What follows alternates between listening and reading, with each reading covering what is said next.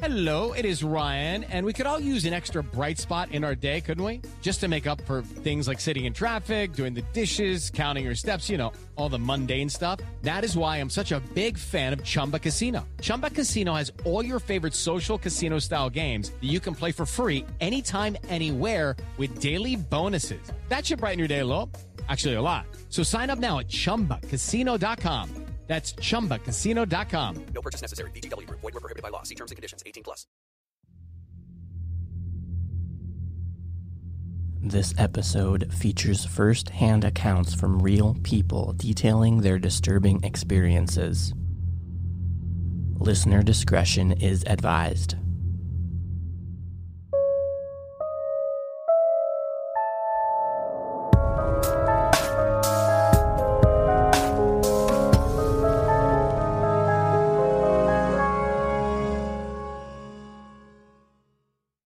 My name's Dustin. I'm from Chicago, and I'm going to tell you the story of how me and my three friends came across the UFO. So, this happened about, I would say, seven years ago. Right now, I'm 25. This happened when I was around 17. I believe it happened right after my birthday, so it was early September. I got some BB guns for my birthday, so we decided to go into my friend's backyard. Um, he had a big backyard, and you know, so we invited his girlfriend and a, like my other friend over, and we were just in his backyard just shooting the BB gun. I went over there around like four o'clock in the afternoon. You know, we all hung out, we ate pizza, and then once it got dark is when her parents went inside, and then we kind of just pulled out the BB guns and we were shooting around, just messing around. He lived in a four flat, so how it worked was there's a huge shared backyard that also leads into the garage, and then there was also like in the backyard there were there was a patio for each floor where you could walk up the first floor and it led all the way up to the fourth floor. We're shooting the BB gun, you know, just hanging out. My friend and his girlfriend sit on the bottom steps, and I walk past them, and I'm like, I'm gonna go get something to drink. Would you guys like something? And I turn around, and when I turn around, I'm facing the garage now and above the garage I see something that looks like a UFO. I I can't really explain how it looks. It just literally looks like what you see in the pictures on Google. It was like three lights and it just looked like it was in a circular pattern. I don't know how to explain it. It was just like and like the lights, it didn't look like airplane lights. They were way too big to be airplane lights. Like it was just three big lights that were positioned where it literally looked like it was oval. I'm looking, and my friend is my friend's in the backyard. My two other friends are sitting on the porch, and I'm walking up the stairs. So I smack my friend upside the head, and he's like, "What the hell? Why'd you smack me for?" And I literally grab him up by his shoulders, and I turn him around because he was facing me like you know, like he's mad because I hit him, obviously. So I turn him around and I face him towards the garage, and he's like, "What is that?" And I'm like, "I don't know." And my f- his girlfriend stands up and she goes, "What do you mean? What is what?" And she turns around and she looks, and you know her she doesn't really say anything. And then my last friend he comes up and he's like, "What are you guys looking at?" And I kid you not, we all kind of just sat there for a few seconds just looking at this, and it slowly got further and further away. And while it got further and further away, we had to walk up a few steps just to keep it in, you know, point, our point of view because once it got so high, it went past the garage and there were trees behind it as well. So every few, maybe like 30 seconds, we would walk up like five, six stairs just to keep it to where it was eye level with us.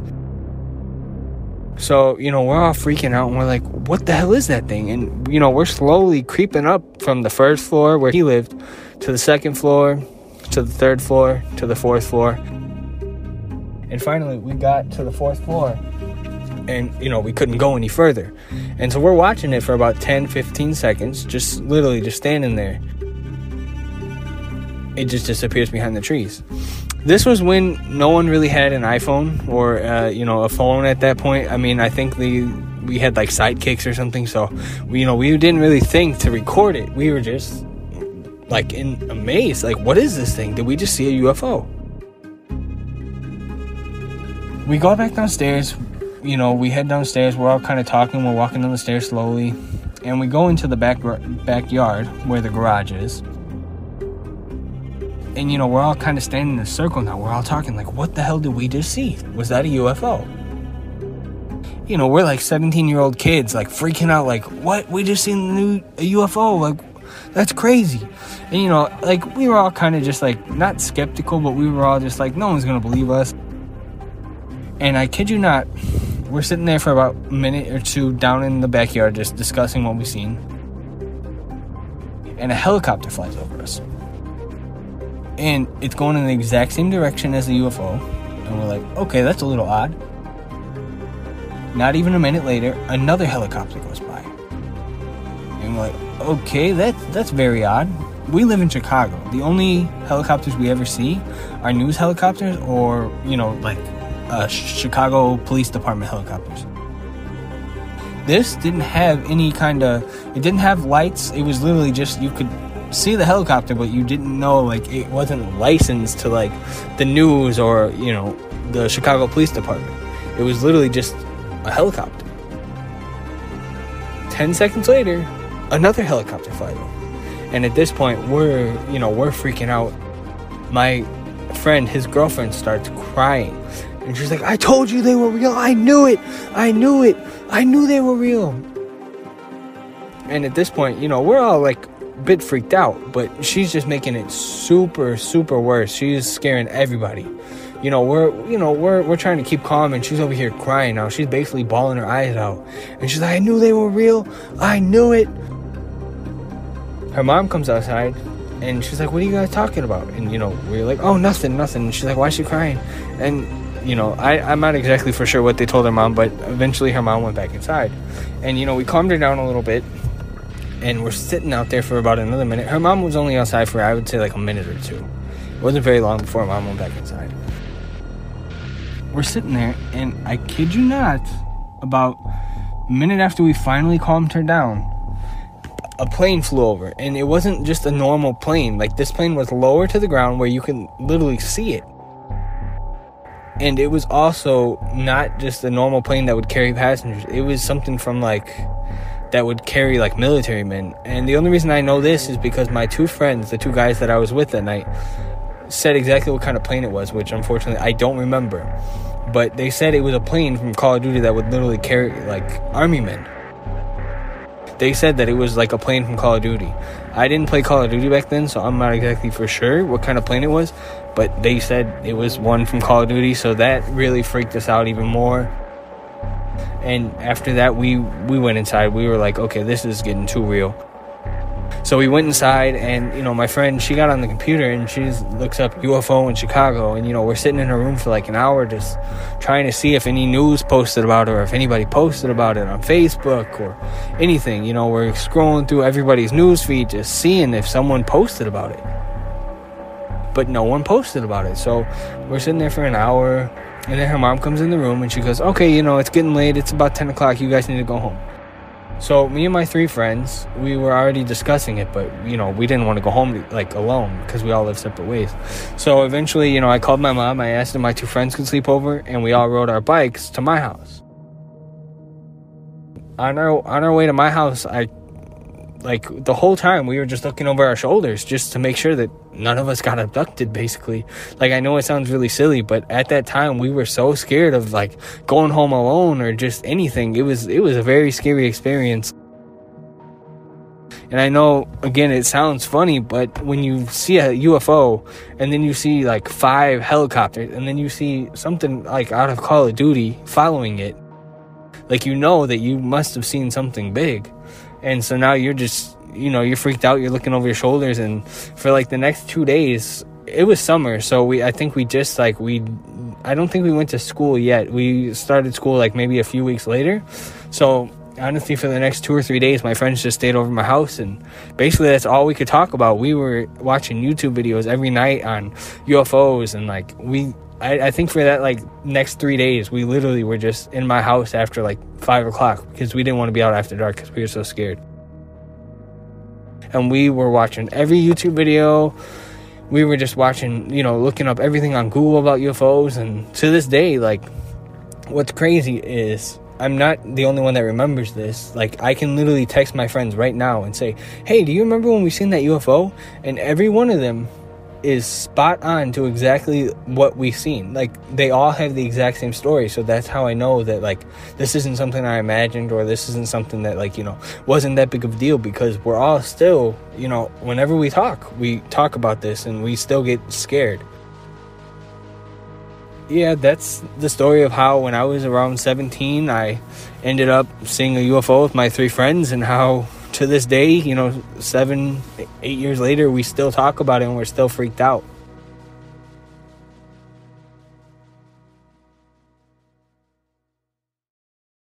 So I was probably 17, 18 years old at the time. I grew up in a small town. There's not really a lot to do besides, you know, kind of drive down Main Street or just drive around in the middle of the night.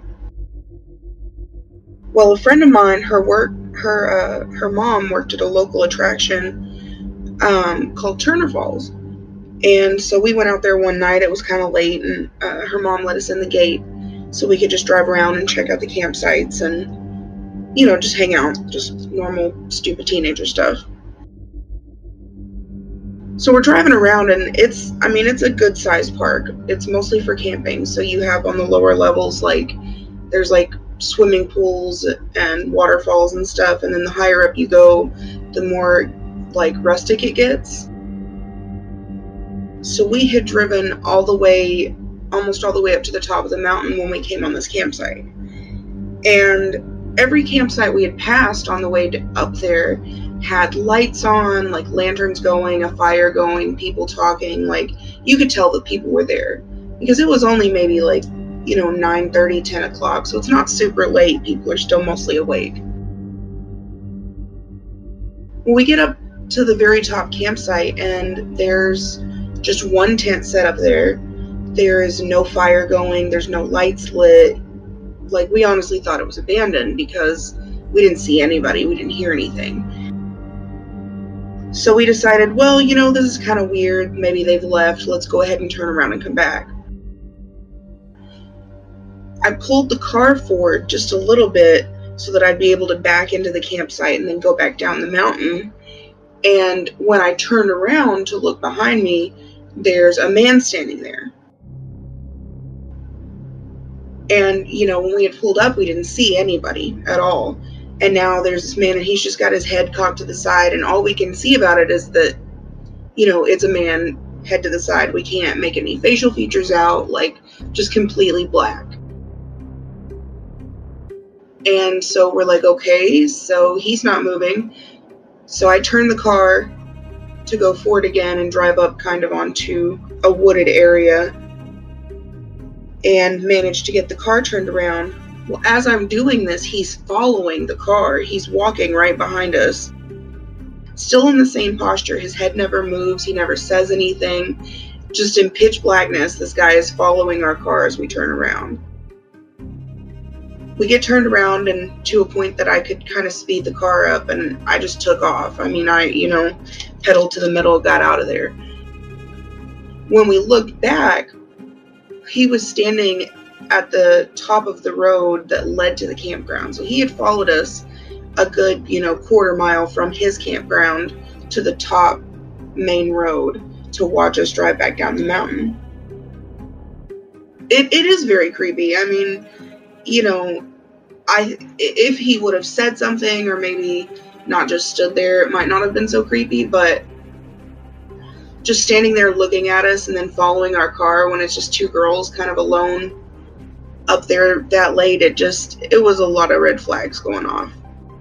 All the windows were down because it was a really nice night, kind of warm out, and my car didn't have air conditioning, so we had all the windows down and I mean, it was dead silent when we got to that campground. There were no insects chirping, nothing, just complete silence up there. And so when we saw him, you know, I said, Hey, you know, is everything okay? And he didn't say anything. He just continued to stand there. And when we went to turn around, I was like, Man, what are you doing? Why are you following us? And he still didn't say anything. It's like we're talking to him and he can clearly hear us, but he just remained quiet and just followed us until we were able to leave.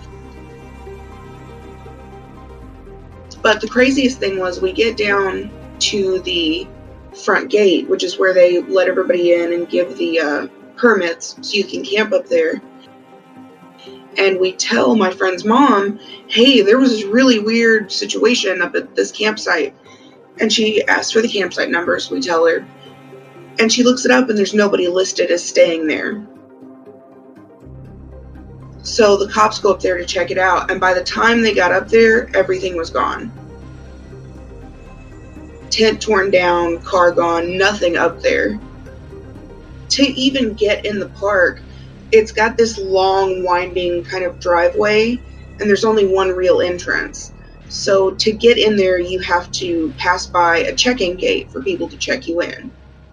Um, so somebody walking up there probably wouldn't have been checked in. Um, but even if they were, once the park starts shutting down for the night, the cops usually go around and make sure everybody has a camping permit. So the cops had already been up there earlier in the night and no one was set up. So sometime between, you know, quiet hours hitting, which was 8 30, 9 o'clock, to when we went up there, someone had set up a whole campsite. And then from the time we left up there and drove back down to the bottom and talked to the front gate, they had packed everything up and left.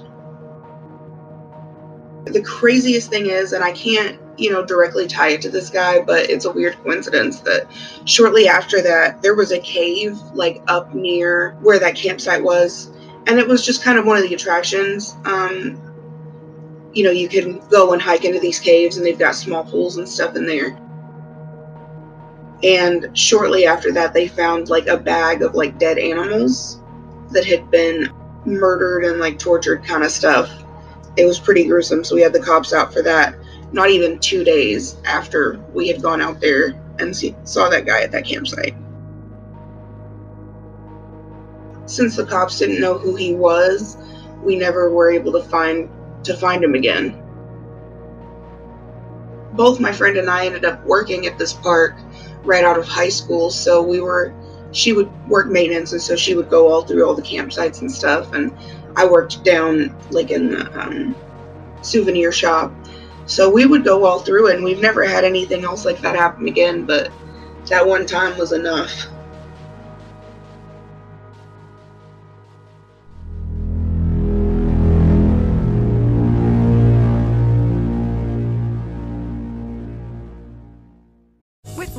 Lucky slots, you can get lucky just about anywhere. Dearly beloved, we are gathered here today to. Has anyone seen the bride and groom?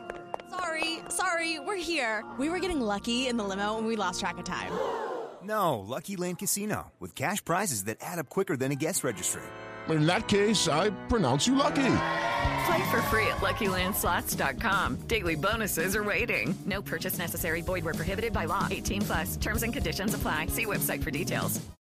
My name is Bill Huffman, and I am a former Cleveland news producer, and I am now the host of the podcast Who Killed.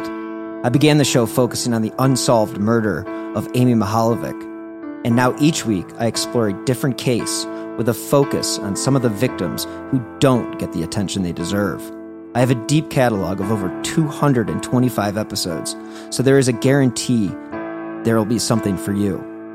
Who Killed is an evergreen podcast, killer podcasts, and slow burn media production. Subscribe today wherever you get your favorite shows. Hi, I'm Sean McCabe. And I'm Carrie McCabe. We are, well, married, obviously, but we're also obsessed with the darker side of things. True crime stories, alien abductions, poltergeists. If it leaves you scratching your head and keeping those lights on at night, we want to hear about it. That's why we host the podcast Ain't It Scary with Sean and Carrie. Every week, we bring our listeners a true story guaranteed to send chills down your spine. From history's most brutal serial killers to the mystery of spontaneous human combustion. Yep, lots of these stories leave unanswered questions behind, and you'll get to poke through the rubble of the evidence with a hardened skeptic and. Someone whose mind is more open to fun. Yeah, that's what I was gonna say. You can find Ain't It Scary with Sean and Carrie wherever you get your podcasts, and on social media at Ain't It Scary. Come play with us.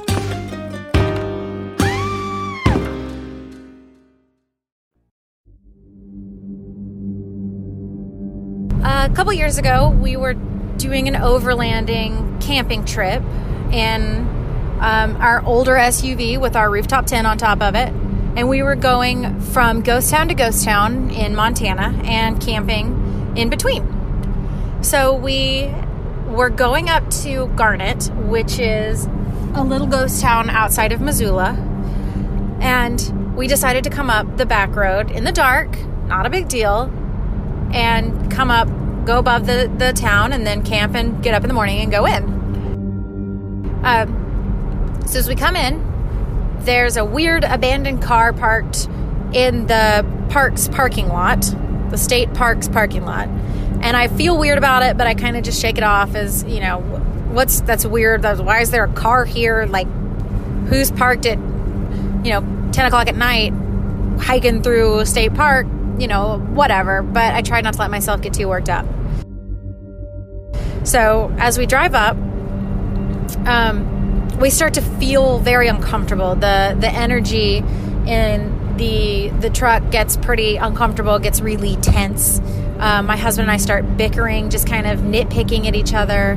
Our dogs start pacing in the back and panting and whining and and and being real edgy. We keep going, keep going up the back, and there's things like there's abandoned houses that clearly are from the mining era, um, abandoned trailers, trailers that people were living in, some some like small sort of uh, temporary houses that are clearly from the mining era, and I I sort of got this creepy feeling that we were being watched. So I maybe just thought maybe it's just locals, you know, who's driving up past our house this late at night. So I glance out the window and I see two red lights right next to each other. And I don't want to say that they are eyes because I don't know. I, I didn't see what it was attached to because I looked away very quickly. So it could have been reflectors. It could have been, I don't know. I don't know what it could have been, but they were glowing, not necessarily reflecting. So I looked away and I thought, I don't, I don't know what, I won't want to see what that is. Um, so as we get further up the mountain, we find a flat spot, and the dogs at this point are going nuts. I mean, panting, yipping, drooling, pacing. Um, I can barely catch my breath. And I thought maybe the dogs were just ready to get out, but they just have never behaved that way. And you know, I've had these animals for a long time and I know their I know their moods. And so I started to get this feeling that, this weird feeling that we were being stalked. So it went from being watched to being stalked. And I've caught some flack for saying I had the feeling that, but I'm a woman and a lot of the ways that I have stayed safe is when I feel like someone is following me. I, I deal with it. I acknowledge that feeling and I've, I've stayed safe. And so I know that it may sound silly, but I felt like we were being stalked and hunted. And the best way I can describe it was I felt like there was a werewolf. And I don't necessarily know if that's a thing. I don't really believe in werewolves.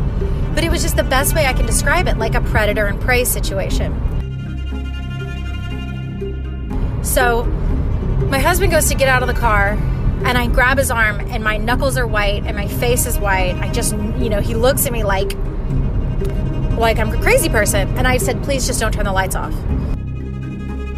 And he said, well, I, I have to turn the headlights off. I have to see if the tent's level. And I went, I please, just please don't turn the lights off. And I just had the feeling that once the lights came back on, once the headlights came back on, either he wouldn't be there and I'd have to figure it out on my own, or that something would be there with him. Whatever I had seen or whatever I had felt. And eventually we agreed to leave the dome lights on. And so I asked him too. I said, okay, well, can we not let the dogs out? Just can we just give it a second before we let the dogs out? he said, sure. So he gets out of the car, checks it all out, gets back in, and everyone is still kind of losing it. And he just looks at me and he goes, We're not staying. And I, and I said, No, no, no, I'll be fine, I'll be fine. He went, No, we're leaving now. I didn't argue that because I was pretty terrified, it, it really inexplicably terrified. And we go to make our way down the, the mountain, and we decide to go on the main road because it's faster and it goes straight to the highway. As we're going down, it starts to snow. Uh, hadn't snowed at all leading up to it. It's snowing pretty pretty white. We can we can still see, but it slowed us down quite a bit. And as we're going down, you know, we're not speaking, we're not talking or fighting. It, it, it was like there was no air left in the vehicle. I had that kind of lump in your throat when you have a panic attack. I, my face was hot. Um, he wasn't talking. The dogs were still losing it. As we're going down, out of the front passenger side of the road, a, a hare streaks across the road, and we hit it. I, you know, cringed and it broke my heart. And my husband was like, I couldn't stop. I can't. You know, he actually said the words, I can't stop.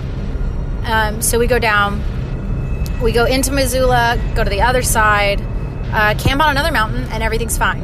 Um, and, and pretty much immediately after we hit the rabbit, the mood completely shifted. Uh, we were nervous, but we weren't scared. So we come back the next day. We're in the parking lot up by the ghost town itself. And a, a, ranger pulls up and we're sort of rehashing everything. And a ranger pulls up and i am talking to the guy kind of sharing what's happened and how i felt. And the guy kind of laughed and he went oh i wouldn't stay up here by myself at night. And this is like a young 20 something guy you know probably pretty tough